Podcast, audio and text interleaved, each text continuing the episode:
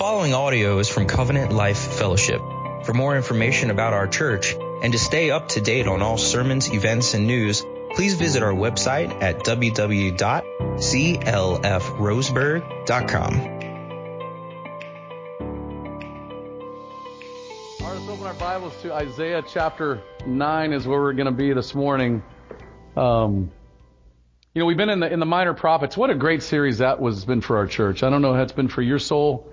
It has been, it was fantastic for mine. and just a sense of God in the church as we uh, were able to preach this. Interestingly enough, uh, a dear friend of mine in Minneapolis, some of you know Rick Gamache. Uh, Rick is our, uh, he was our dear friend in Minneapolis. Um, and this week I was on a Zoom call with our regional pastors having some conversation about what God's doing in their churches. And, and Rick just said, uh, yeah, he said, you know, we just finished a series on the minor prophets and it's been really good for our church. And I was like, you did what? I said, how, how did you do that? Did you like, you know, take a few weeks in each prophet? He goes, no, man, we try to do one prophet a Sunday. And I said, we, we just did that, you know? I said, how was it? He goes, hard. I said, yes, it was really hard. And so it was so cool to hear the stories of what God's doing in their church through that series and knowing and hearing from you what God did in our church. It's just a joy. So the Sunday we're going to be in a, in a major prophet. That doesn't mean he's any more important than the other prophets. But we're going to look at, he's, he's major because his book is longer. And it's Isaiah. So we're going to be in Isaiah chapter 9. The next couple of weeks, we're just going to spend our time talking about Christmas. Um, my family knows that next to baseball season, Christmas is the most wonderful time of the year for me. Um, there will be times on the baseball field I will be singing, it's the most wonderful time. And it's April, right? I mean, you know, uh, and so people go, dude, it's not Christmas yet. I go, well, for you, it may not be for me. It is this Christmas season, right? Um, but during Christmas, I mean, the joy in people is really palpable, isn't it? I mean, you just walk around, unless you go to Walmart on Black Friday, that's not very joyful, right? Or Toys R Us. You ever try to go to Toys R Us on a Black Friday? Don't. Demons live there. It's a bad thing, right? I mean, it's really, really awful. Um, the excitement building toward December 25th is exciting. I mean, you know, um, you know, every, you know, so often as Jill's getting our, our gifts wrapped, she's putting them under the tree and the kids, you can kind of see the kids kind of all huddle around and, uh, she started this new thing a few years ago where, uh, the kids would always look at their gifts and like try to figure, you know, they do the thing, you know, shake and figure out what's going and so she decided that ain't going to happen anymore. So she comes up with a numbering system. She puts numbers on each of the gifts. And so none of the kids know who their, what their gifts are, right? I mean, it's a fantastic idea, but she has to do it for her husband as well, is kind of embarrassing. And so, uh, so she's already thinking ahead to 2023. She's already got a rubric for 2023 laid out. And I mean, it's crazy. The excitement is so exhilarating. And then you got the food at this time of the year. I mean, the, you know, somebody said to me yesterday, yeah, it's a great excuse to just put on an extra five to 10 pounds. You know, I mean, uh, and then people bring around those like chocolate, you know, those chocolate covered peanut butter balls. You guys ever eaten those? What are those? I mean, what is in those things to make you like, you lose your mind over those things. They're so good, right? And then, you know, you can actually go to Costco and like buy this five gallon bucket of this like dark chocolate peanut butter bark. I mean, what it, I mean, who, how do you want to harm your family? Like, it's so good you can't stop eating it. It's like, what is this stuff? It's just, I mean, this, it's a great time of the year, right? And it's a great time as well. Families get together. For some, that's a good thing. Some, it's not a good thing. You know, I mean, some of you looking forward to family coming in. Some of you looking forward to family going away. You know, I mean, uh, I mean, it's it's just a great time. But but there is something about this time of the year that is unique, um, and it's it's kind of the cultural norm. It's okay to talk about the gospel. It's okay to hear songs singing, and you know, yeah, it's it's generally tolerated. You know, somewhat in some places. Um, it's readily accepted. People will tolerate that kind of stuff. You're going to find ne- like next weekend, best weekend of the year to invite friends and family to come to church. It just really is. They're, they're more open to it. It's similar to that in Easter time. People will come at Easter and they love to be at church on, on Easter and Christmas weekend. Great opportunity for them to hear the gospel. People generally tolerate that kind of stuff. And so what I want to do over the next couple of weeks is just spend our time enjoying Christmas as a church. Right? And again, th- you know, um, you guys know me well enough to know there's nothing profound in what we're going to talk about. We're going to, we're going to rejoice again in Jesus coming for us. Right? The cool thing about our church, if you're new to us, this is what we do regularly. We, we want to see Christ on every page of scripture and we want to rejoice in the grace of God who's come for us. Don't we? And, and so this Christmas season, we're just going to take some time to look at the birth of Jesus in particular. and this Sunday, we're going to look at the, the, full, the prophecy of Isaiah 9 being fulfilled. Next Sunday, we're going to look at the incarnation of Christ, the God becoming flesh. Dave referenced it, that it is indeed the greatest miracle ever to happen in the universe that God became man and has dwelt among us. And so we're going to look at that next Sunday. but this Sunday we're going to look at Isaiah chapter 9. So stand with me. We're going to read Isaiah 9 verses 6 through 7. Isaiah 9, 6 through 7. For to us a child is born, to us a son is given, and the government shall be upon his shoulder, and his name shall be called Wonderful Counselor, Mighty God, Everlasting Father, Prince of Peace. Of the increase of his government and of peace there will be no end. On the throne of David and over his kingdom, to establish it and to uphold it with justice and with righteousness from this time forth and forevermore. The zeal of the Lord of hosts will do this. This is the reading of God's word. May he bless the preaching of his word and open our eyes and ears to the wonders of Christ. Thank you. you may be seated. Now you should have got an outline when you walked in the door, so just look at uh, point number one with this. We're going to start this morning, um, because we're kind of landing in Isaiah 9, and we need to understand a little bit about this book of Isaiah that we're in. Um, Isaiah the prophet was a very interesting Bible character. He was a well-to-do aristocrat. He was from a, well, a very wealthy family. Um, he was unusual. He was one of those guys that lived in an ivory tower, but he didn't act like it. He loved the people of Israel and he loved his nation and he was deeply burdened for the people around him and what he saw going on. Maybe not unlike some of you as you walk this world and you wonder, wow, what is going on in our world? Things just seem so crazy. He lived early in his life in the time of great prosperity under the king, the reign of King Uzziah, who was a, just a faithful, godly man who brought unusual prosperity and peace to the nation of Israel. But the proverbial writing was on the wall because Israel had a serious problem with idolatry. Every time that they seemed to flourish, Israel would leave behind the God who allowed them to flourish. As we studied in our minor prophet series, we noticed something, didn't we, about the people of God in the Old Testament, is every time they flourished or God brought prosperity, they always forgot God. They would leave him behind. They would go worship these false idols. They would uh, intermarry with people from foreign lands who worshiped different gods, and it brought in all sorts of idol worship into their nation, and they would leave behind the God who gave them the ability to flourish. And that's exactly what was happening in Isaiah's time. And the Lord allowed Isaiah to see it and he allowed him to see it in his people, but he also allowed to see what was coming. It's intriguing. Isaiah, the book of Isaiah is one of those interesting books of the Bible that has just these quintessential classic texts that we refer to often. You have Isaiah 53 where he talks about the suffering servant of Jesus coming and giving his life for us as a ransom for us. You have Isaiah chapter 7 that talks about the, the virgin will give birth to a son. You have Isaiah 9 that we just read, speaking of this prophecy to come, of this king to come. But you also have my favorite text next to Isaiah 53 and Isaiah is Isaiah 6. In Isaiah 6, you've got this moment where you notice it says in the year of King Uzziah's death, the Lord gave, you, gave Isaiah a vision. He gave him a vision of God. He let him look into the throne room for a moment and see that this God was high and he was lifted up and he, and he says the angels are flying all around and they're declaring with loud voices, holy, holy, holy is the Lord of hosts and the whole earth is full of his glory and God gives him this lofty vision of God. In the middle of that lofty vision of God, I, Isaiah takes his eyes off of the vision of God and looks at his own life. He says, woe is me, for I'm a man of unclean lips and I live among a people of unclean lips. I think it's fascinating, isn't it, that God gives him this vision of grand, of grand holiness of God. And then Isaiah picks out the teeniest little sins that you and I might not think are a big deal. His words, what comes off his lips, as if those are what's cursing him.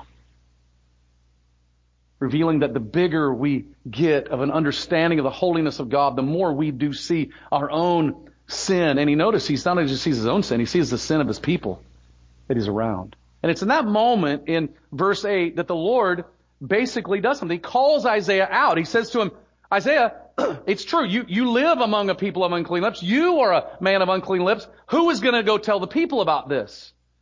And who's going to be a mouthpiece for me? And Isaiah, in a sense, raises his hand to say, I, will go, Lord, send me. I'll, I'll be the one to go proclaim this. But God gives him a fascinating warning. Sure, you can do that. You will be my mouthpiece, but guess what? The people aren't going to respond.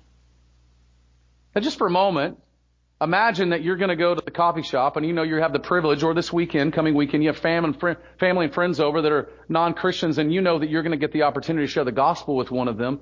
And before you get into that, the Lord just whispers into your ear, you're going to share it with them. They're not going to listen. Now, I know what most of us would do. What's the point? Why do we need to share it? What do we need to say? Well, that's really funny, God. But that's exactly the calling that God gave Isaiah. You're going to preach, but the people are not going to respond. Their ears will become deaf, their eyes blind. They will be dull of understanding. They won't get it. They will not respond. But he also tells him they won't respond until something happens. And he says, until their cities are laid waste, and the Lord will remove them far away. I know how many of you love this nation. You love what God has done through our history in our just over 250 years of life as a nation. You might ask yourself some questions about this text in particular. Imagine God telling you, go preach to these people, which He's already told you to do. But imagine Him telling you they're not going to listen, but they're not going to listen until America is laid waste and done. Imagine how hard that would be. This is the God of the universe calling Isaiah to go represent him, to stand before his people, tell them to turn to God and from their sin, and they're not going to listen until their cities are desolate and the people were carried away to a foreign land. Now what we know about this from the minor prophets is we know this actually happened. I mean, can you imagine the shock? Imagine the shock. The nation that he loves, the God whom he is called to serve, the fear of what is coming. And you can see at the top of this verse, how long, O Lord? You can feel this like, Lord, how long are they not going to listen? This isn't right. And God says, well, they're not going to listen until their cities are laid waste and they're exiled to a foreign land. And throughout Isaiah's prophecy and prophetic book, he proclaimed to a people who were exiled to a foreign land. There's some indicators that from chapter 6 and 7 all the way to chapter 9. And that period, time period is when Assyria came in and began to exile the people out. So it's almost like Isaiah is prophesying to a group of people who are either are exiled, are in the process of being exiled, or just before when that army is right on their border waiting to come in.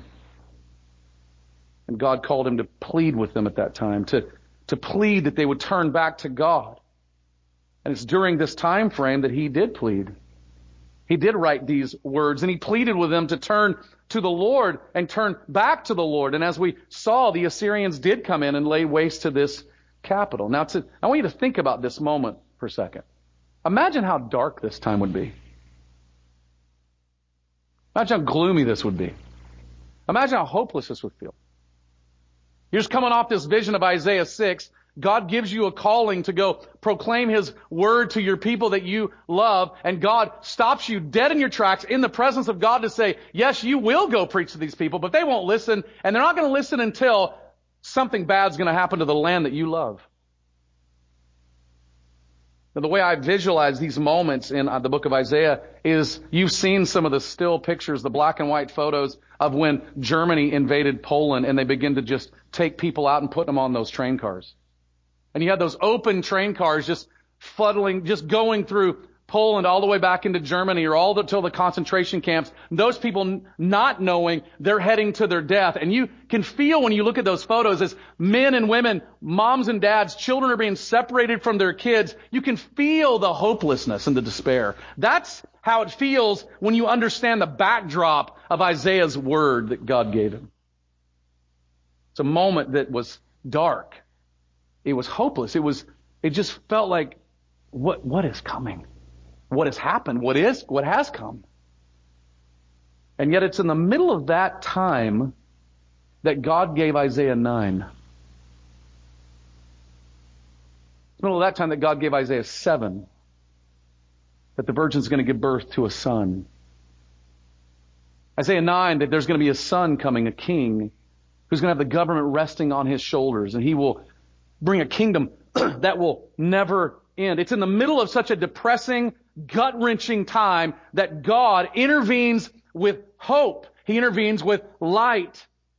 Isaiah had a calling. It was to call Israel back to her God. He was like a prosecuting attorney bringing charges against God's people to say, you have failed your God, and because you've failed your God, disaster is coming, and he's warning them of the disaster to come. But when disaster did come, what you don't find is Isaiah standing out front of a streetcar with a sign that says, I told you so. Instead, what you hear from God giving to Isaiah is this, in the midst of darkness, there is light. In the midst of hopelessness, there is hope. Which, listen, th- this should stir something in you. It's really helpful to us to understand what God does in scripture. You're going to notice in the opening pages of the Bible that we are confronted with potentially, probably so, the darkest time in human history when Adam and Eve, our first parents, sinned against God, disobeyed God, and brought us all down with their sin. And in their sin, we sinned as well. But right in the middle of that moment of hopelessness and all the curses God brought with that, God brings a promise of a Savior.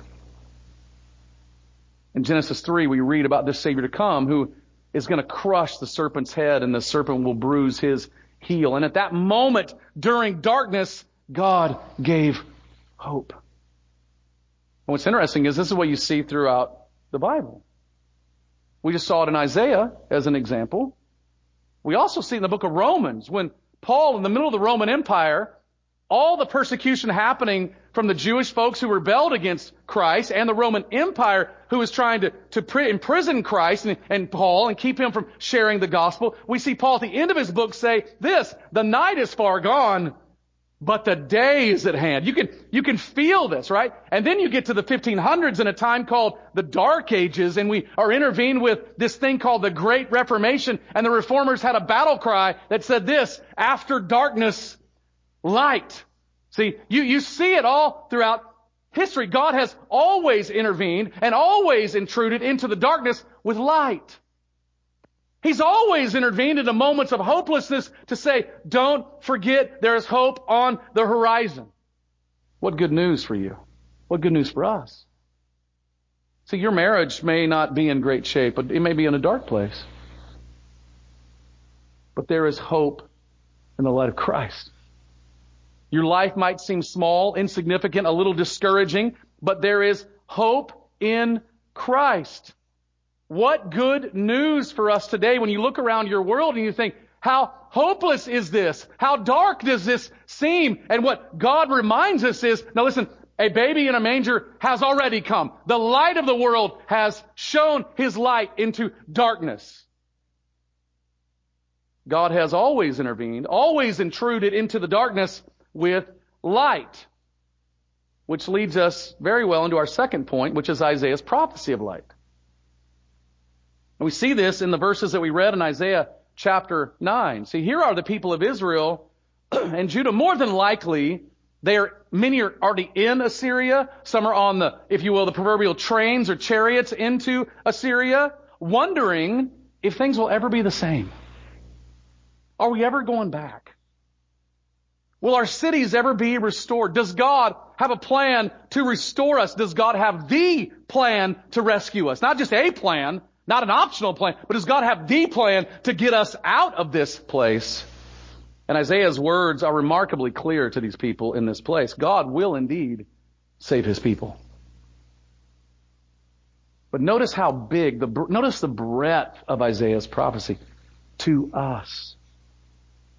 To us to us. To us a son is born. To us a child is given. God will not leave us, His people alone. God will bring hope to us, His people. A child is born. A son is given to us. And this child and this son is not just any child or any son. It means a son will be a gift to us. Or to put these words together, it's a son in the form of a gift. He's a gift child, a son given to us. And this son will have the government resting upon his shoulders. You'll notice as there's, as we're going to talk about later, there's no chaos in this kingdom of Christ. It's resting on his shoulders and he is completely comfortable with it. Meaning he's got the whole world in his hands, or better yet, he's got every governmental sphere of every universal governmental sphere on his shoulders. But this government doesn't just rest on his shoulders. His government and this government he has will increase upon his shoulders and it will never stop growing. Meaning, this child who is born to us, this son who is given to us, will inaugurate an unstoppable kingdom that will increase in its scope and its peace and its righteousness and its justice. It will happen the moment he arrives. You gotta notice then, look at the qualities of this, this child, this gift child, who's this son. We're told that he is the wonderful counselor. Now when we think of wonderful, we think, oh, that's so wonderful. You know, like, that's really sweet. That's really kind. This word wonderful means supernatural. It means beyond the norm of the humanly realm. He is the supernatural counselor with supernatural wisdom and supernatural ability and power to care for his people. He is the mighty God, which indicates he has the power to save and the power to rescue his people. Now when you think of the word power, you gotta think of two terms, two ideas of power. You've got authority and you have strength. And wrapped up in this mighty God idea with the ability to rescue and save is the authority to save and the power to rescue. And He's the mighty God. He's the everlasting Father telling us that this child from eternity past that he's going to be not just from eternity past, he's going to be to eternity future, and he will eternally be with his people. He'll be like a father to his people, comforting them, caring for them, serving them, coming around them, delicately catching every tear of theirs in a bottle because he loves them and he's gentle with them. And he's the Prince of Peace, which, which would give these people, can you imagine? This king coming. Oh, he's going to take all the chaos that you're experiencing, it won't last. His peace will last. Peace will come and it will endure because your king, your prince, is a prince of peace.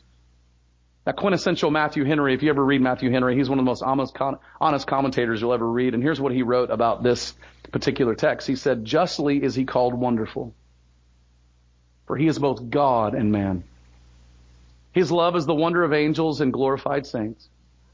He is the counselor, for he knew the counsels of God from eternity, and he gives counsel to men in which he consults after, he consults our welfare, welfare. He is the wonderful counselor. None teaches like him. He is God, the mighty one. Such is the work of the mediator that no less power than that of the mighty God could bring it to pass. He is God, one with the Father. As the Prince of Peace, He reconciles us to God. He is the giver of peace in the heart and conscience. And when His kingdom is fully established, listen to this, men shall learn war no more. And what you'll notice about these qualities of this king is notice how transcendent they are, meaning how beyond us they are.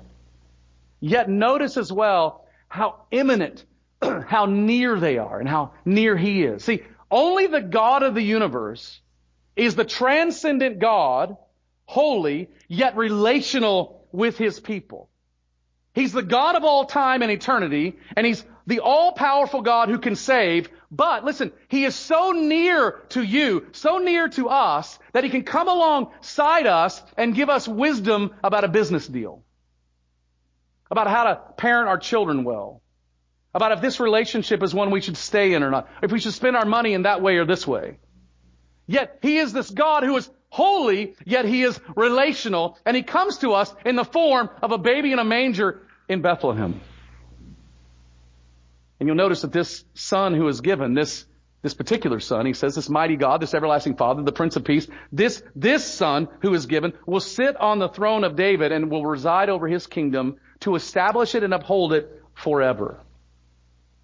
Now this is Isaiah saying that this child is coming, this son who's going to be given, this will be the promised son of King David, whom God promised to David in 2 Samuel 7:13. This this son that God promised to David would be the son who would carry on David's family name, would carry on the kingly line of David, all, all through eternity, and this son would build him a house, build God a house, and, and he would sit on David's throne forever. Now, not surprisingly, when the people of Israel heard that prophecy in 2 Samuel, they immediately assumed this was David's son Solomon. Solomon, the son of David and Bathsheba, eventually built this temple. The very first temple that we noticed in, in all of our study of the minor prophets eventually got destroyed in 586 BC by the Babylonians. Solomon built that temple, and the people of Israel thought Solomon was the promised son to build God a house and be on the throne of David forever. The problem with that is Solomon died. And so from that moment on, they have longed for and looked for this coming king to sit on David's throne. And what Isaiah says to them in Isaiah chapter 9, in the middle of their darkness, was that this king was indeed coming. Now just for a moment here, I want to ask you a question about this. Imagine that you're in Assyria and you hear once again this king is coming. You thought maybe it was fulfilled in Solomon, but Solomon's dead. Wouldn't you be asking, is God faithful to his promise? Just for a moment, the reason I ask this question, the reason why we got to ponder this for a moment, we have to ask, what does this tell us about God? This delayed, seemingly untimely response of God, this patience of God to wait and wait and wait before he ever fulfills his promise. What does this tell us about God? I mean, have you ever been in a rough spot thinking that God was going to rescue you from something or help you do something or do something for you that you thought God had promised and it didn't happen? Better yet, you ever lived your life by a certain moral code, believing that if I do this, that'll put kind of God in a box to do this. And so I'll do these things. I'll pray every day, read my Bible every day. I'll not sin. I'll, I'll do, and God will meet me this way. And you do all these particular things and you turn and look and God is not meeting you the way that you expected God to meet you. Things didn't turn out the way that you thought. And you start wrestling with these questions. Is God, is God faithful to His promise? Or is God unfaithful to His promise? What, what do these, this delayed response tell us about God? Doesn't it tell us on one end that God, God sees the fulfillment of His promises and the sovereign working out of His will way differently than we do? Now friends, that, that's really good for us as red-blooded Americans and Westerners to hear that. You know why? Because most of us kind of walk in a room, we dictate to people when to do certain things, and they put everybody on a time schedule. I've, I've gone to some of your homes, parents, and I've seen the little time schedule you have for your kids every day, and you t- dictate and tell them what to do. And if they don't do that, you go, hey, how dare you violate the time? It's 7.37. You should be up at 7.30. What are we doing here? And we have this, this response, I speak, you do, and we bring that in our attitude with God. And yet God doesn't work on our time frame. He hesitates, he delays. It seemingly is just patient with his promise. Imagine these people for a moment. Imagine going back into Solomon's day and these people celebrating his rise to the throne. Imagine the hope. This is the Messiah, the promised son. And look what he has done. He has built this temple. He's done everything that was promised to David. And then suddenly imagine the despair that you would feel the moment you're standing on a Jerusalem street side by side as chariots are carrying his body right by you. You would be crying way more than my mother cried at Elvis's funeral. You, you would be losing your mind in despair. What does this say? Would you not be disillusioned while standing on the crowded streets while Solomon, your Messiah king, is being buried? Well, even further, imagine that the candidate you wanted to win doesn't win. Wouldn't you be disillusioned?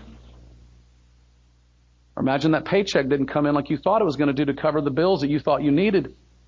Wouldn't you be disillusioned? Imagine the time delay to continue to have a baby and it never happens and you're wondering, when is God going to fulfill His word? Friends, this, this delayed moment tells us something about God that we have, we've got to let settle, we've got to let settle into our souls. God is faithful to His promises, but He operates on a way different time frame than you and I do. He may be slow about His promises, but He fulfills them in perfect timing. So here, here's the question that Isaiah 9 and the story of Isaiah's people really says something to us. Are, are you resting in God's sovereign care for you? See, because if God knew that what you desire was going to be the best thing for you, He would have given it to you already. But He probably knows that the best thing that you think is the best thing for you is what's going to be the very thing to destroy you. So he keeps it from you. Are you resting in his sovereign care? Are you, or are you anxious about what tomorrow may bring? Do you find yourself angry with God?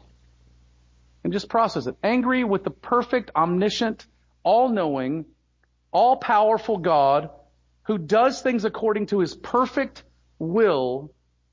Are you angry with that God and his timing, and are you questioning his wisdom? These verses say something to us. They, they tell us this, this promise and this delayed timing. It shows us God's timing is perfect, but it's not ours. In the midst of darkness, we always get a glimmer of light. So the question when you look at Isaiah 9, you have to ask, okay, well then, when did this get fulfilled? Now we know, we go, well, it happens in Jesus. You know, I mean, we just flip a few pages and we, you know, we're in the New Testament. That's when it happens. It's not, I mean, I can do that in 30 seconds. When did this happen? Well, you'll notice at the end of the verse, chapter, in chapter 9 verse 7, he makes this interesting statement. The zeal of the Lord of hosts will accomplish this. This is one of my favorite verses in the Bible. Because it tells me God is going to do these things, and it's not dependent on whether or not you or I do something. The zeal, the passion of God, the jealous love of God for His people is going to make sure this is going to get done. The God who before the foundation of time agreed in the Godhead, Father, Son, Holy Spirit, that they were going to do something for sinful man way before sinful man was ever in the earth and on the earth, that God decided at that time, we're going to fulfill something and nothing's going to stop us from getting that done. The zeal of the Lord of hosts will accomplish these things, right? So, so how did this happen? Let's look at the last point, which is Isaiah's prophecy fulfilled.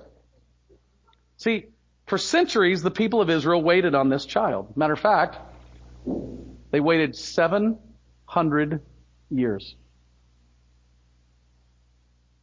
Just do the math on that, right? That's more than double the time that we've been a nation. you can't even find a building in the U.S. that's 700 years old, maybe. I would doubt it. Now think about that. 700 years. That's a long time to wait, isn't it? You thought 30 seconds for your latte at Java Run was long, right? I mean, right? I mean, you're going to go to lunch today and the, the Sunday crowd's going to be crazy and you're going to be waiting to get served and you're going to say, it took us 35 minutes to get a seat. Right? And I can just hear the, the dead, the dead Jew during this time go, it took us 700 years waiting on a Messiah. And you can't get a seat for your chicken nuggets? I mean, what are we doing? Right? I mean, right? You see what I'm saying? I mean, it's like 700 years. About 300 years after Isaiah wrote these words and spoke these words, after the prophecy of Malachi, we talked about this last week, the Word of God goes dark. And there's 400 years from the end of Malachi to the beginning of Matthew. It's a time of darkness. It's called the intertestamental period. There's no, there's no moment when God is speaking through His prophets. They are lost. They are darkened. They are the darkest of days for the people of Israel. But remember, don't forget, after darkness, light. And 700 years after Isaiah, an angel of the Lord spoke to Mary. And here's what he said in Luke chapter 1. He said to Mary, Do not be afraid, Mary, for you have found favor with God, and behold, you will conceive in your womb and bear a son, and you shall call his name Jesus. he will be great and will be called the Son of the Most High, and the Lord God will give to him the throne of his father David, and he will reign over the house of Jacob forever, and of his kingdom there will be no end. Now, does this sound familiar? When Isaiah said that a child would be born, a son would be given, Isaiah foretold of a child who would be human like a child or a son, but he's also everlasting. In other words, this would be the God man, the son of God, one who is God-like, has everlasting qualities, one who is man-like, like a child. When the angel spoke to Mary, he told her that she would give birth to the Son of the Most High. This child would be born and a son would be given to Mary and to us. Remember those words again from Isaiah. To us a child is born. To us a son is given. And the angel told Mary that he, this child would be given the throne of his father David and he would sit on it forever and there would be no end to his kingdom. And his name would be Jesus. Telling us that Jesus the one who was born to Mary would be in the line of King David and would be the son who was promised to King David in 2 Samuel 7 and told and prophesied to us about in Isaiah chapter 9. And when Jesus came to earth, he inaugurated a kingdom that will never end. Telling us before Jesus was ever born, we are told in God's word that he fulfilled the majority of Isaiah's prophecy. He is the child to be born. He is the son given to us. He is the one who sits on David's throne and the kingdom will last forever. But that's not all about this king that we notice and remember. We, remember, is he the transcendent one who's high and above us, yet the one who can be near to us and immanent? Is he the one who can not only counsel us, but rescue us from our disaster? Is he able to bring peace and calm to our fears, yet be the God who's above all things? And the Bible's answer to this is resoundingly yes. It's exactly who Jesus is. I mean, Jesus is the great counselor who I mean, you marvel at these words out of James chapter 1 when G- G- James tells us that if we simply go to his throne of grace and we ask for wisdom, he distributes wisdom liberally without reproach. The God of the universe knows what an intellectual weenie you are, and yet does not ever berate you for being an intellectual weenie for coming to his throne for wisdom. Think about that for a moment. This God is big and high, the source of all wisdom, yet willing to give you and I, small little teeny brains, wisdom every moment of our day. He never berates us, never discourages us. He is the mighty God, the one who, listen, in Mark chapter 4, spoke to the seas and they calmed down, yet He's the same one who can speak to our hearts and calm our fears. He spoke to the winds. He spoke to the seas. As we're going to learn on January 1 of 2023 when we look at Genesis 1, 1, that God spoke and there was light. When God speaks, things happen. Why? Because His speaking voice has all authority and all power and all the universe. And that same God who can control the moon and the stars and all that can speak right to you in your moment of need, can meet you at your very moment when you're sitting down in your chair to have a moment of prayer. That God of the universe is right in the room with you. How astounding is that? Jesus is the one who was with God in the beginning. He is the one who was with God in the end. He is the Alpha and the Omega. He's the beginning and the end. Therefore, He's the, He's the Father of all time and eternity. But He's also the only one who can bring lasting peace with us and God. Friend, your confusion and chaos in your life is you know, from your financial problem, your marriage. That's not the, the biggest chaos you have. The biggest lack of peace you and I have is being separated from Almighty God because of our sin. And Jesus Christ came to be the Prince of Peace who rode into this world in the womb of a virgin little girl.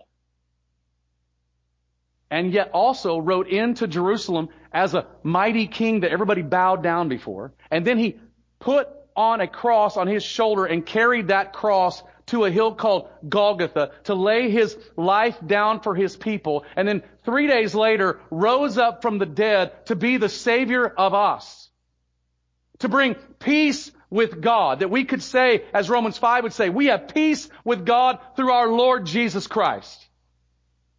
God is the one, Jesus is the one who is the Prince of Peace. So yes, is he transcendent above us and the Almighty God? Absolutely is. Is he the holy God of the universe? 100%. But is he Emmanuel, God with us? You better believe it. He is transcendent above us. He is immanent and near to us. But that's not all.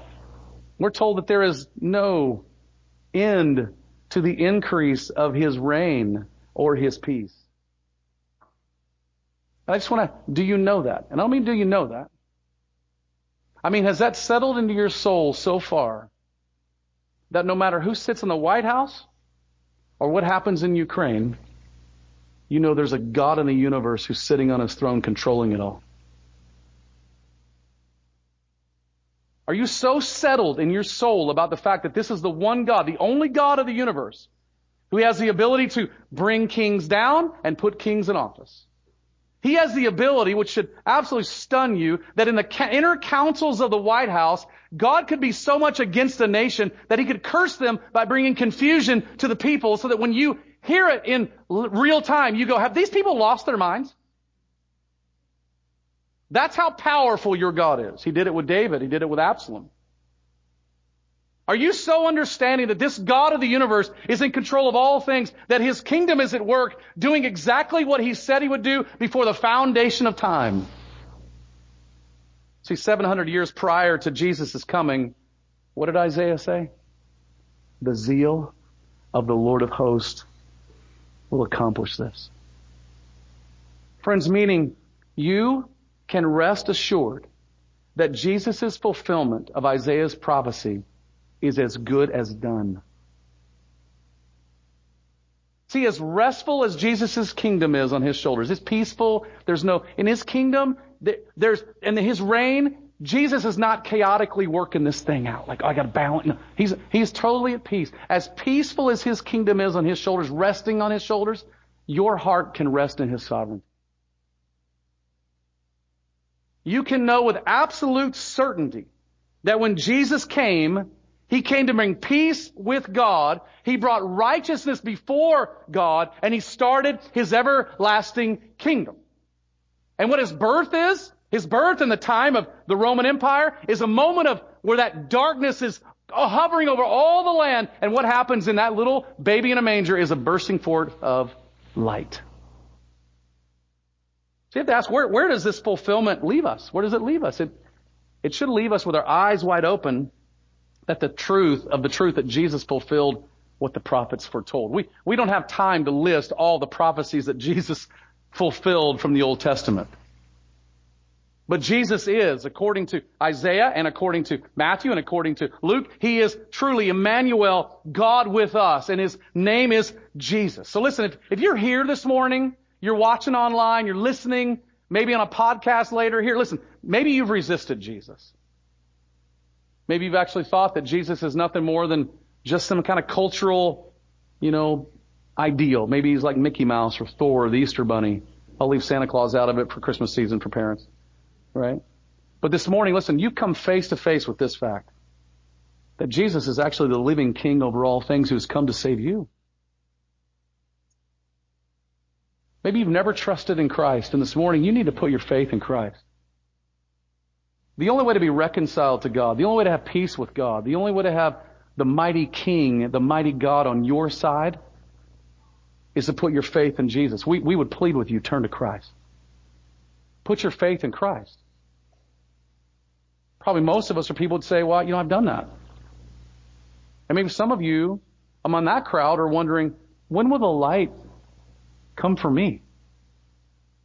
When will God's promises come to pass for me, like right now? I mean, when, when is this going to happen now? And this morning, here's what God has done for you. He's, He's brought you faith to faith, face to faith with, with this fact. that in Jesus Christ, all of the promises of God are yes and fulfilled. You're looking for the wrong promise. The promise has already come. Maybe you've also been challenged this morning by the fact that God's timing to fulfill His promises isn't your timing. And you need to rest in Christ's finished work for you and God's timing to fulfill what He wants to do in you. Listen, I said it earlier, if God knew that what you desire would be the best thing for you, He would have already given it to you. Maybe you need to realize that you're not the king of the universe. I have to remind myself of that daily, right? I am not the king of the universe. God is. And our response as believers is no different than a response of a non-Christian. You know that, don't you? It's to trust and believe. To trust and believe that Jesus did indeed fulfill all that the prophets foretold. And it's a great reminder. Listen, your king has never left you. no. Your king is right here with you. He is transcendent, but he is immanent. He is near to you. He will deliver you as he promised. And this is also, isn't it, a call to worship? It's a call to give our lives to this king. The baby in the manger is the one whom the prophets foretold. He is the king of all things. And it's a call for us to bow before him, to exalt him, to serve him, to proclaim the news that he has come to a world around us that's heading straight toward the pit of hell and to show them there's hope for you in Christ. There's a better life in Jesus. You don't need to go that route. There, there's, a, there's a wonder in Christ that you can believe and to play our part in this ever advancing kingdom of God. The zeal of the Lord of hosts is behind Jesus' ever expanding, growing kingdom. So our response really today is we should worship Him. We should submit to Him. We should represent Him well. And listen, a great way we're going to respond as well in this and today is take, we're going to take communion. You know what communion is, don't you? It's a moment when you're recognizing for yourself, Jesus came and died for me, rose again from the dead, and he's going to accomplish everything he said he's going to do. So when you take the communion elements today, you are looking back and you're looking ahead. It's a moment when you're identifying with your king. It's a moment of worship where you're saying, Lord, I, I take these elements in and I'm identifying myself with you and I'm bowing myself before you as my king. It's a moment when we as God's people say, we believe that Jesus did these things on our behalf and he's going to fulfill everything he promised. So as we pray this morning, let's prepare our hearts for that. And as you're in your seat before God, I'm sure God has stirred something in you about your lack of faith in an area or your struggle with patience. This morning, do business with your God. Let's pray.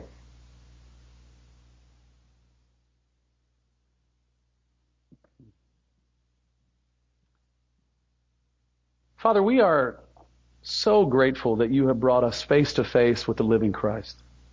Are you, church? Just this morning, thank God in your seat for the work of Jesus on your behalf. Thank you for sending Christ for us. Thank you that He is indeed Emmanuel, God with us. Thank you that He is the Word who was with you in the beginning, that He is the wisdom of Proverbs that was with you in the beginning. Thank you that when you spoke the world into existence, that Jesus was right there, the vehicle for all these things to be done. And thank you as well that He is not just transcendent, He's above us, and He's God, but He is with us. And Father, where we've been impatient with you about your promises, would you please forgive us? Where we have thought ourselves to be the king of the universe and centered this world around ourselves, would you forgive us? Would you reorient us to you being the center of all things? Where dreams or hopes have not been accomplished and we have found ourselves doubting your goodness to us, would you, would you reshape our understanding that, that all the promises of God are found in Christ?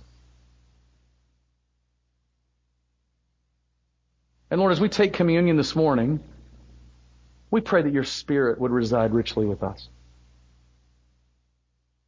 We pray that you'd pour out from heaven just a, gift, a grace that we would understand and see and rejoice that you have come for us, Jesus. And that Jesus is the revelation that God will fulfill everything He promised. So, Father, let us not just look back. Help us to look ahead. And we pray this in Jesus' name. Amen.